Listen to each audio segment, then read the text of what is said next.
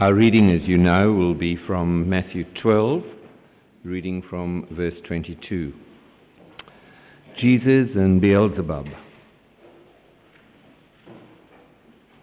They brought him a demon possessed man who was blind and mute, and Jesus healed him so that he could both talk and see. All the people were astonished and said, Could this be the son of David? But when the Pharisees heard this, they said, It's only by Beelzebub, the prince of demons, that this fellow drives out demons. Jesus knew their thoughts and said to them, Every kingdom divided against itself will be ruined, and every city or household divided against itself will not stand.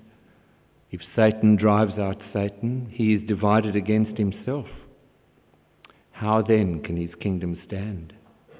And if I drive out demons by Beelzebub, by whom do your people drive them out? So then, they will be your judges. But if I drive out demons by the Spirit of God, then the kingdom of God has come upon you. Or again, how can anyone enter a strong man's house and carry off his possessions unless he first ties up the strong man? Then he can rob his house. He who is not with me is against me, and he who does not gather with me scatters. And so I tell you, every sin and blasphemy will be forgiven men, but the blasphemy against the Spirit will not be forgiven. Anyone who speaks a word against the Son of Man will be forgiven. But anyone who speaks against the Holy Spirit will not be forgiven either in this age or in the age to come. Make a tree good, and its fruit will be good. Or make a tree bad, and its fruit will be bad, for a tree is recognized by its fruit. You brood of vipers, how can you who are evil say anything good? For out of the overflow of your heart the mouth speaks. The good man brings good things out of the good stored up in him. The evil man brings evil things out of the evil stored up in him. But I tell you that men will have to give an account on the day of judgment for every careless word they have spoken. For by your mouths you will be acquitted, and by your words you will be condemned. Then some of the teachers, the Pharisees and teachers of the law, said to him, Teachers, uh, teacher, we want to see a miracle, a miraculous sign from you. He answered, A wicked and adulterous generation asks for a miraculous sign, but none will be given it except the sign of the prophet Jonah. For as Jonah was three days and three nights in the belly of a huge fish, so the Son of Man will be three days and three nights in the heart of the earth.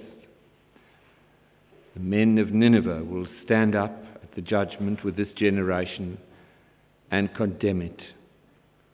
For they repented at the preaching of Jonah. And now one greater than Jonah is here. The queen of the south will rise at the judgment with this generation and condemn it for she came from the ends of the earth to listen to Solomon's wisdom. And now one greater than Solomon is here. When an evil spirit comes out of a man, it goes through and places seeking, through arid places, seeking rest, and does not find it. Then it says, I will return to the house I left. When it arrives, it finds the house unoccupied, swept clean, and put in order. Then it goes and takes with it seven other spirits more wicked than itself. And they go in and live there. And the final condition of that man is worse than the first. That is how it will be with this wicked generation. Jesus' mother and brothers while Jesus was still talking to the crowd, his mother and brothers stood outside wanting to speak to him. Someone told him, Your mother and brothers are outside wanting to speak to you. He replied to them, Who is my mother? And who are my brothers? Pointing to the disciples, he said, Here are my mother and my brothers. For whoever does the will of the Father in heaven is my brother and sister and mother. May the Lord bless that reading from his word. Well, uh, it's one of those questions that goes around uh, often, isn't it? Uh, whose side are you on? Uh, you know, it comes out around the time of the footy grand final. Uh, who are you going for? Uh, you know, Hawthorn or the Swans? Easy choice. Go the, go the Swans. But um, it's one of those questions, isn't it, that, that often comes up. I was listening to uh, Les Mis, do you know Les Miserables, uh, that musical? I, uh, I love Les, Les Mis, and uh, I was listening to it yesterday. And uh, there's a song at the end called Red and Black, uh, and it's a song about whose side are you on? Marius is he's one of the students in the student revolution in France, and he's met a girl. I can't think of her name, but anyway, he's met the girl, and the guys are singing as uh, guys do. They're singing a song and they're saying, uh, Marius, who are you going to choose? Uh, are you going to go with, uh, with the girl? What's her name? Fontaine. Yeah, yeah. Uh, are you going to go with her or are you going to go with, uh, with the revolution? are you going to go with your heart or are you going to go with this revolution that might change France? Whose side are you on? Are you on your side or on our side? Well, Jesus uh, is really driving at that too when he talks to the Pharisees. He's been driving at that for, uh, for ages as we've been going through Matthew. Uh, and it turns out, I think, in this particular passage, that maybe uh, it's not as clear or as easy to work out as you might think. The, uh, the religious leaders, the Pharisees, the teachers of the law of Jesus' day, clearly thought that uh, they were on God's side. Uh, if you had have asked them, whose side are you on, they would have said, we're on God's side. Uh, but Jesus comes to them and he says, actually, maybe it's not that clear. Maybe you're not on the side that you think you're on.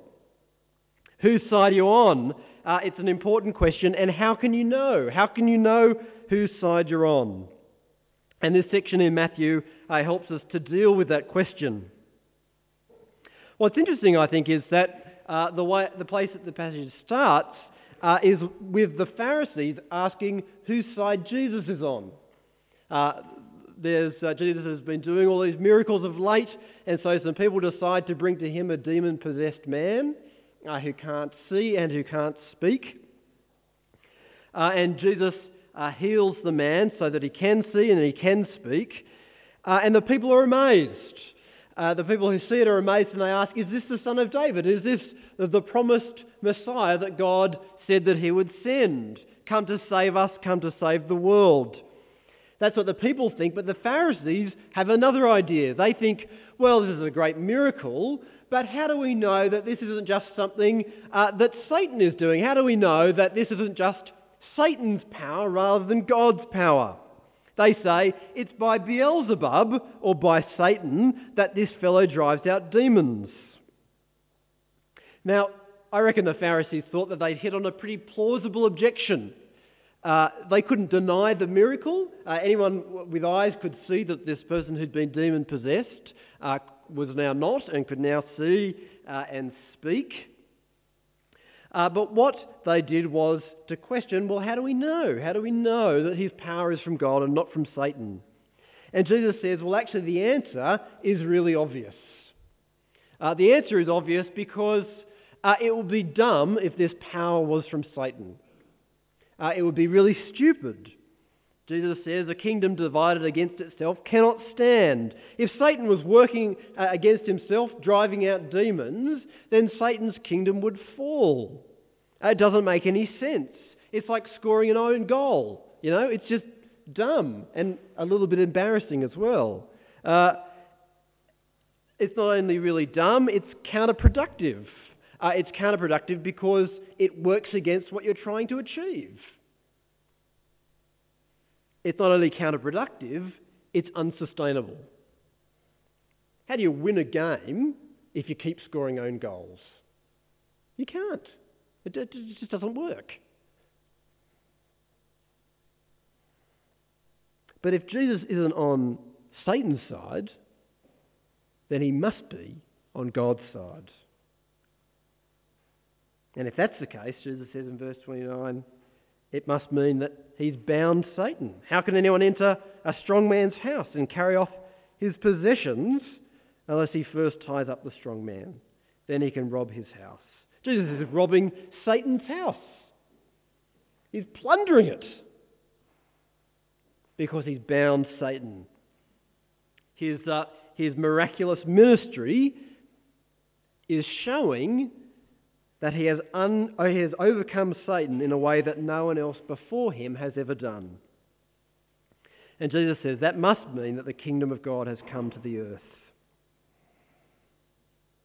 But Jesus uh, isn't content to stay there. His, uh, his point isn't just to say, well, look, there's, uh, there's two sides. There's Satan's side and there's my side, and, uh, and uh, I'm on God's side, uh, and isn't that nice?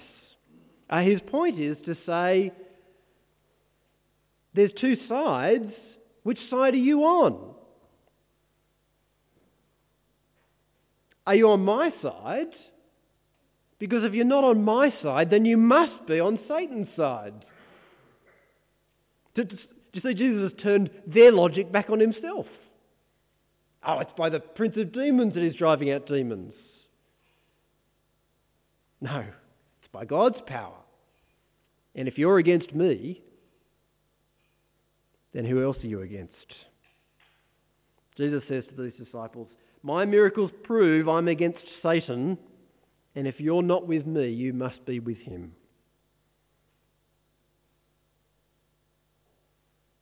That's so important for us to realize, I think. That if we're not with Jesus, we're automatically with Satan. Whoever is not with me, Jesus says, is against me. Whoever doesn't, whoever doesn't gather with me scatters. You may never have made a conscious decision to reject Jesus. You may never have decided to become an atheist. You might be deeply religious. Uh, you might have been born into a Christian home. You might, uh, you, you, know, you might have been a, a good Catholic all your life. But if you haven't embraced the person of Jesus Christ, then you're not with Jesus. You're actually with Satan. It's amazing, isn't it? It's like the most spectacular double cross. You know, it's like uh, it's like living a life that's been a lie. You know, imagine that you're uh, enlisted uh, you know, someone comes to you and says, I'm from the CIA and I, you know, I want you to work for me, you know, and they enlist you and for 30 years you give your life to handing over secrets. And actually it turns out that they don't work for the CIA. This entire time you've been working for the KGB and your life is a sham. Jesus says, if you're not with me, your life is a sham. And actually, though you might not know it, you're working for Satan. It's extraordinary, isn't it? Imagine that. Don't even know. You must consciously embrace Jesus. There is no middle ground. Not only that, you need to embrace the real Jesus. I think when, uh, when Steve Wakeford was here a, a few weeks ago, he talked about the different kinds of Jesuses that people concoct. You know, I think it was a hippie Jesus. That's all I can remember. Um, from listening to, listening to the talk afterwards. Uh, people, people invent all kinds of different Jesuses to suit their appetites. You know, but if you don't know the actual Jesus, the real Jesus, then you're in league with Satan as well. Jesus is a real person. He's God. He's the real God. He has real characteristics. And if you don't know the real one, then you don't know him at all. Uh, the Mormon Jesus isn't the real Jesus. The Jehovah's Witnesses Jesus isn't the real Jesus. And the liberal Jesus uh, who loves you and wants you uh, to, to do whatever you want, whatever sin you want to indulge, that Jesus isn't the real Jesus either. Imagine that uh, someone uh, came to you, you probably don't have to imagine this, it probably happens to you all the time. But imagine that someone came to you very excited and said, I know Karl Dieneck. Uh, and they were just ecstatic, as you would be. And they said, I know Karl. And you said, That's fantastic. I know Carl as well. Why don't you tell me about Carl? And they said, Well, he is very dark, isn't he? He's black. I reckon he was born in Africa. Uh, and not only that, strangely enough, he has the hair of Fabio. You know, long flowing golden locks. Uh, and he's built. Man, is he built. You know, he's a tank. He couldn't get through a door sideways. You know? Uh, and he hates cardigans. I know that. he wouldn't be seen dead in a cardigan. And he loves instant coffee, dies for it. 20 cups a day. If someone came to you and said that, what would you say?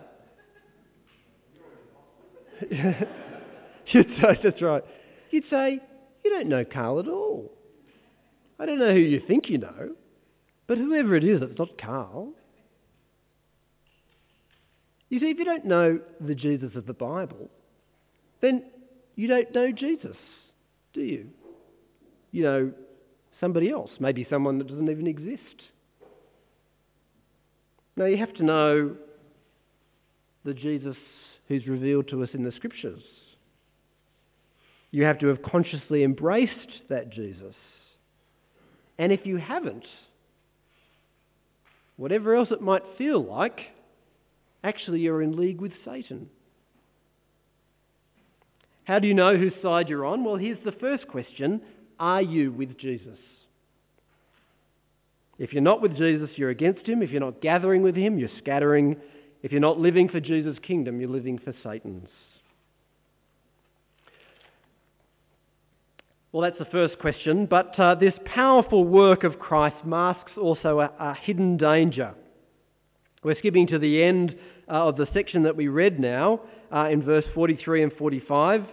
Um, interestingly enough, that section comes uh, much sooner in uh, the Gospel of Luke, in Luke chapter 12, but that's just an aside. Anyway, Jesus returns uh, in verses 43 to 45 to the theme of demon possession. So that's how the controversy began, and that's what he returns to.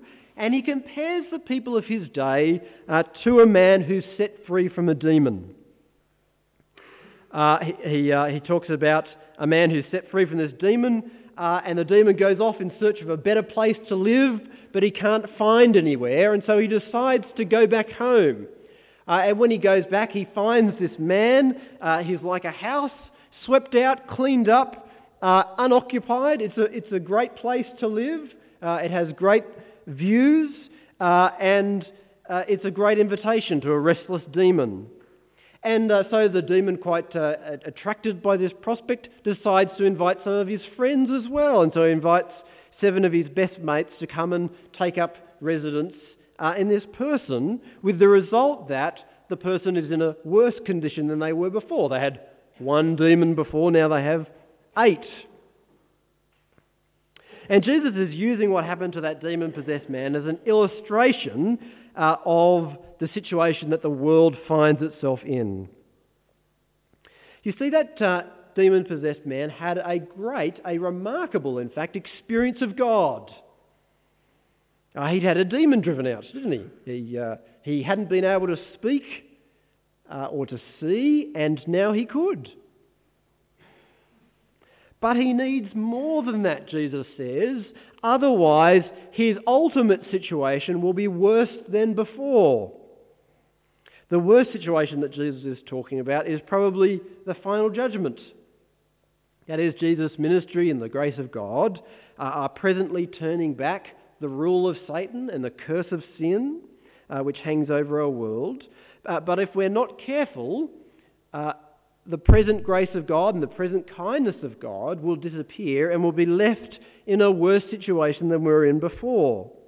If you think that our present circumstances are bad, if you think that the present judgment of God, the curse of God over our world, if you think that sickness and pain and physical death are bad enough, then imagine how catastrophically awful the judgment of God in the last day will be. We can experience, you see, great grace from God. We can experience great kindness from God.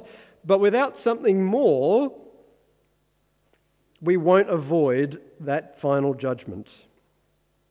There's something more that's needed is repentance. Jesus makes that clear. He says, The men of Nineveh will stand up and condemn the people of Jesus' day because the people of Nineveh, Nineveh, repented when Jonah preached to them. Jonah came and said, Repent. You're not living for God. You don't know God. Repent. And they did. Jesus says the Queen of Sheba will stand up at the last day and condemn uh, his generation because she went over land and sea to discover the wisdom of God from God's King Solomon. The Pharisees wanted these miraculous signs, they wanted more indications, they, want, they wanted more power, but Jesus just wanted repentance.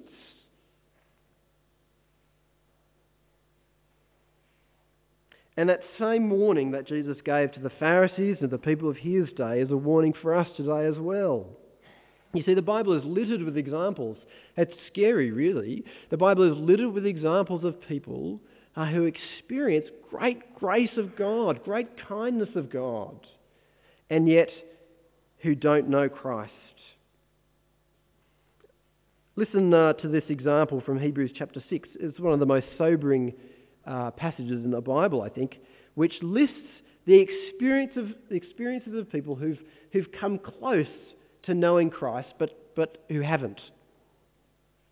Listen to what they to how they're described. They're people who have been enlightened, who've tasted the heavenly gift, who've shared in the Holy Spirit, who've tasted the goodness of the Word of God and the powers of the coming age. It's those people, the writer of Hebrews says, who have trampled the Son of God underfoot and subjected him to public disgrace.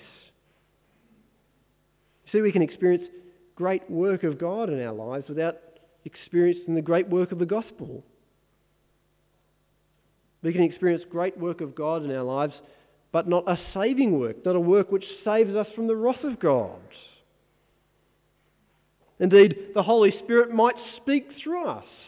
It's astonishing to read through the Bible. You might think of Caiaphas, the high priest, who in the days uh, before Jesus' death, Caiaphas spoke through the Holy Spirit, saying it's better for one man to die for the nation than for the whole nation to perish. He spoke through the Holy Spirit as he plotted to put Jesus to death. It's amazing, isn't it? You think of, uh, of Balaam in the Old Testament. Balaam spoke through the Holy Spirit, but he was an evil man, a wicked God, a wicked man, totally opposed to God. Even Balaam's ass spoke to the power of the Holy Spirit. You see, the ultimate question is not, have I had a great experience of God? Has God done amazing things in my life? Has God healed me from sickness when I've prayed for it? Has God stirred my heart when I sung, sung songs in church? Uh, has God opened the way for me to take that job when, uh, when I prayed for it? Has, have I been moved when I read the Bible? Ultimately, those aren't the most important questions. The most important question, Jesus says, is Have I turned from sin and fled to Jesus? That's the most important question. And every other question doesn't matter. In the language of this last, of the last little section that we read, is not those who claim an acquaintance with Jesus, who are interested in his work, or who are related uh, by his birth. They're not the people who are saved, but it's those who do the Father's will. It's those who repent and submit to Jesus' authority and power. And Jesus says if you've done that, if you've fled to him, if you've turned to him, if you've given your life over to him, then you belong to him and you're with him and you're gathering with him and you're his brother or sister or mother. So we have these two related questions. Are you with Jesus? How do I know? Well, have you turned and fled to Jesus? It's not about great experience. Have you turned from sin and fled to Jesus. But still, in many ways, that's a hard thing to evaluate, isn't it? It's hard to evaluate that. How do you know if you're with Jesus or not? How do you know if you've really turned from sin or not? Well, that question leads us uh, to the last uh, thing that we'll consider this morning, and really the most baffling and most disturbing remarks I think that Jesus ever made in his whole ministry. Uh, those remarks about blasphemy against the Holy Spirit. Jesus says, uh, And so I tell you, every sin and blasphemy will be forgiven men, but the blasphemy against the Spirit will not be forgiven. Anyone who speaks a word against the Son of Man will be forgiven, but anyone who speaks against the Holy Spirit will not be forgiven, either in this age or in the age to come.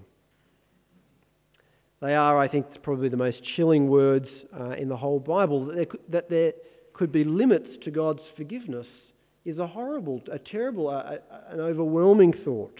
And they're the kinds of uh, words that have kept many people up, many Christian people up, given them sleepless nights uh, for many years. I think there are two pressing questions that uh, come to us when we're thinking about those words. The first is, what is blasphemy against the Holy Spirit? And the second is, why is blasphemy against the Son of Man forgivable? And why is blasphemy against the Spirit not forgivable? Unfortunately, that second question is really hard to answer. Uh, and I, you know, I've got some ideas on what the answer is but I'm not going to uh, outline what they are. But I think, in truth, I don't think it matters. Uh, there's so much that we can understand, there's so much clarity about what Jesus is talking about here, uh, that that question uh, is, becomes somewhat secondary. Uh, we can answer the question what is blasphemy against the Holy Spirit and why is it so terrible? There's, uh, there's lots of things to say, but let me focus on a few key things. First, whatever Jesus means uh, here, it's, it's clear that it's intimately connected with what he's just said. So, verse uh, 31 begins with therefore. Literally, it begins with therefore. Uh, so, Jesus says, If you're not with me, you must be against me. Therefore, I say, every sin and blasphemy will be forgiven, except blasphemy against the Holy Spirit. Right? So, it, that suggests that whatever blasphemy against the Holy Spirit is, it's connected with being with Jesus versus not being with Jesus. Uh, the second thing to understand is the connection between this stuff about blasphemy against the Spirit and uh, what comes next in terms of good and bad trees. Uh, so, verse 31 and verse 36 begin in uh, very similar ways. Verse 36 I say to you, every careless word men uh, which men speak. Uh, and then you've got in verse 30, uh, sorry, I mucked it up. Verse 31, therefore I say to you, every sin and blasphemy, versus verse 36, I say to you, every careless word men, uh, which men speak. So you've got, therefore I say to you, I say to you, uh, you've got every sin and blasphemy, every careless word, right? So there's this kind of parallelism there which is helpful to understand. So the two, uh, those two verses begin in much the same way. What's confusing is the way that they end. Verse 31 says that every sin and blasphemy will be forgiven. Verse 36 says that every careless word will need to be defended on the day of judgment. Every need will, every uh, word will need to be accounted for.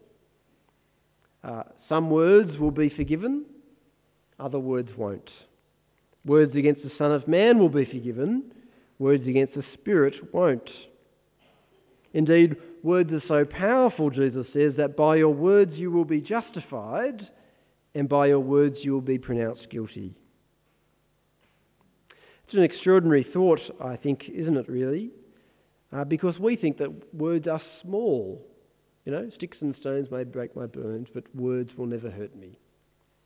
Uh, or we say, a picture is worth a thousand words, by which we mean words aren't very important. Words aren't very useful. But that's not true, really, is it? Because words begin relationships. Words build relationships, and words can destroy relationships in a heartbeat. The words I do in the right context make a tremendous difference. The words I do in another context make almost no difference at all. And if we didn't believe that words were powerful and dangerous, Jesus says that just a few words can condemn a person to hell. And just a few words can save a person for eternity. How can that be? How can words be so powerful? How can some words send people to hell and other words send people to eternal life? Well, the reason that words are so dangerous and so powerful, says Jesus, is because they reveal our inner nature. In, these, in between these two sections, uh, Jesus gives that illustration of the good and the bad trees. And he, he says, it's a pretty obvious point, good trees produce good fruit and bad trees produce bad fruit. A friend of mine uh, bought a house about a year ago, and in the backyard were all these fruit trees. Uh, but the garden hadn't been looked after for a very long time, and so all these trees had kind of gone bad, if you like.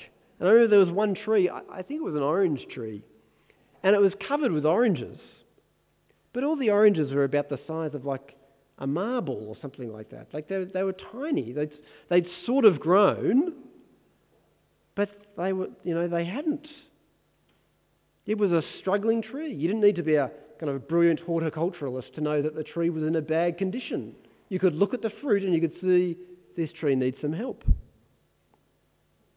And Jesus is saying it's the same with our words.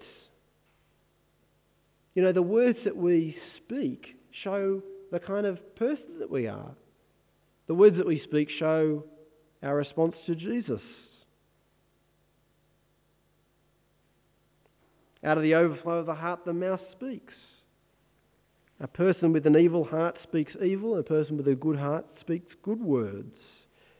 Uh, you might think of the Apostle Paul. He says, uh, without the Spirit, it's impossible for a person to say Jesus is Lord. Or it's impossible for someone with the Spirit to say, Jesus be cursed. To get to the heart of what Jesus is saying here, it might be useful just to turn quickly to Luke chapter 12.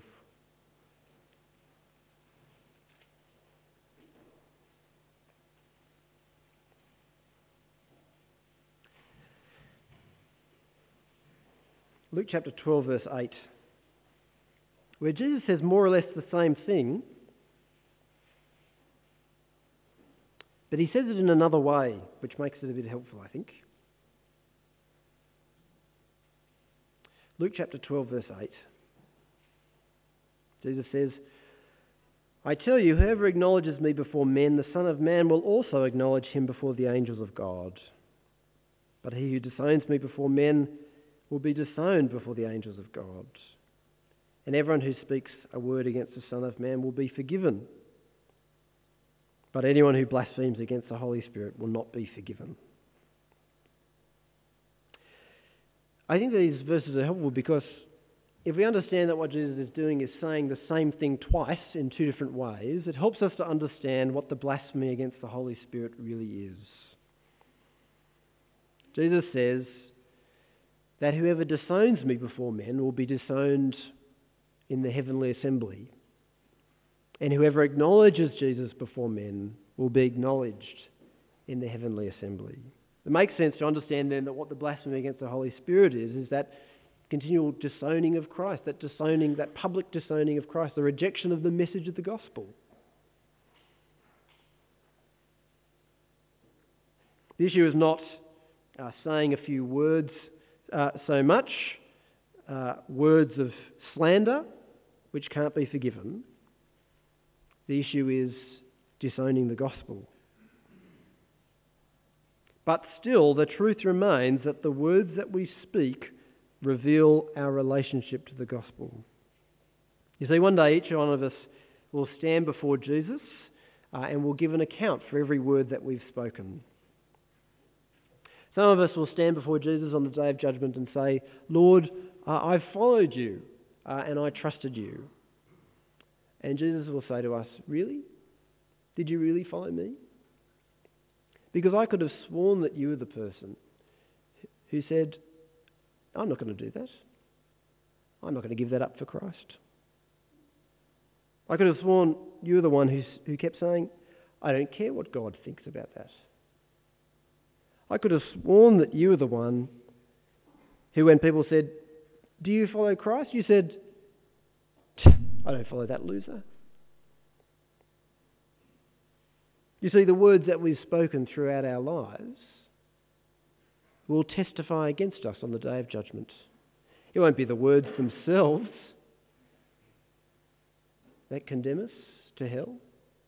There'll be lots of other sins that condemn us as well. But it will be our words which testify against us and bear witness against us. On the other hand, some of us will stand before Jesus on the day of judgment and will say, Lord, I'm not fit to stand in your presence. And Jesus will say, No, but you are. How can that be? You'll say, How can that be, Jesus? Because I've left things undone that I should have done. I didn't love you as much as I should have. I didn't give up sin as much as I should have. There, there seemed to be years in my life when I was plagued by sin. And Jesus will say, Yes, but you're the one who every day kept saying, Jesus, I can't get through today without you. You're the one who, when everybody else abandoned me to go their own way, you're the one who said, No, I'm going to follow Jesus. No, I'm going to cast my lot, my future in with him. You're the one who every night before bed spoke to your children about the love of Christ and prayed with your children about the hope of Christ. You see, my name was always on your lips. And that showed something. It's a great test, isn't it? It's a great test to think about the words that you say about Jesus and the gospel, about the Father, about the Spirit. Jesus isn't, first of all, talking about your evangelistic endeavours. He's not He's not asking you whether you've shared the gospel and you've done two, two ways to live with uh, your next door neighbour. What he's asking is Did you acknowledge me? Did you claim me? Did you own me? Or did you reject me? Did you disown me? Did you dishonour me? I've been trying to apply that test to my life this week, and I'm going to keep applying that test to my life. And I think every one of us should do the, do the same thing. Examine your words and think about what they say about your heart and your belief in the gospel. Do they reveal a heart that loves Jesus and embraces Jesus? Or do your words reveal a heart that dishonours Jesus and disowns Jesus? It's a difficult question, but it's an important question. Whose side are you on? In finishing, uh, though, let me just ask one last question, and that is to say, well, what if you do that? What if you go away and you examine your words and you think about it and you, and you test and you find that you've despised and disowned Jesus and the gospel? What should you do? Is it too late to repent? Uh, is it impossible to find forgiveness? The short answer is no, it's not. It's not too late because the point is that the person who has, uh, the point is not, sorry, that the person who has disowned Christ cannot find forgiveness. Rather, the point is that the person who has disowned Christ cannot find forgiveness without Christ, whom they've disowned. If you find that you've disowned Christ and dishonoured the gospel, then the, then the answer is to turn to the Christ whom you've disowned and to find grace and mercy in him. To flee to him. It's the most astounding miracle of the gospel, isn't it?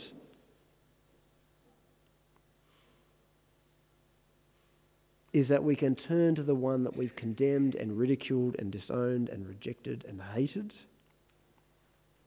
and we can find mercy. Who else can you do that with?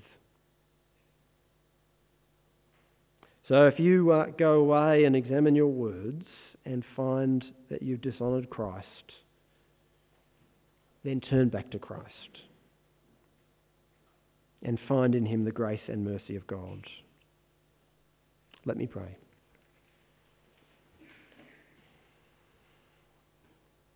Dear Heavenly Father,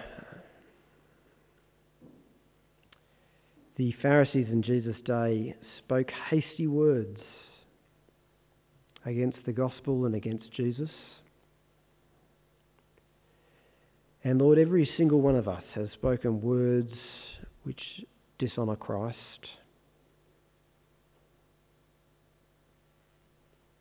Every single one of us has spoken words which talk lightly of Jesus, talk lightly of sin, talk lightly of your judgment. Lord, every single one of us has spoken words that ought to send us to hell. And yet, Lord, we know that in Christ there is mercy and forgiveness. That if we but turn to Him and throw ourselves down before Him, that we can know You. Lord, we know that we don't have to have perfect words, but we just need to acknowledge Christ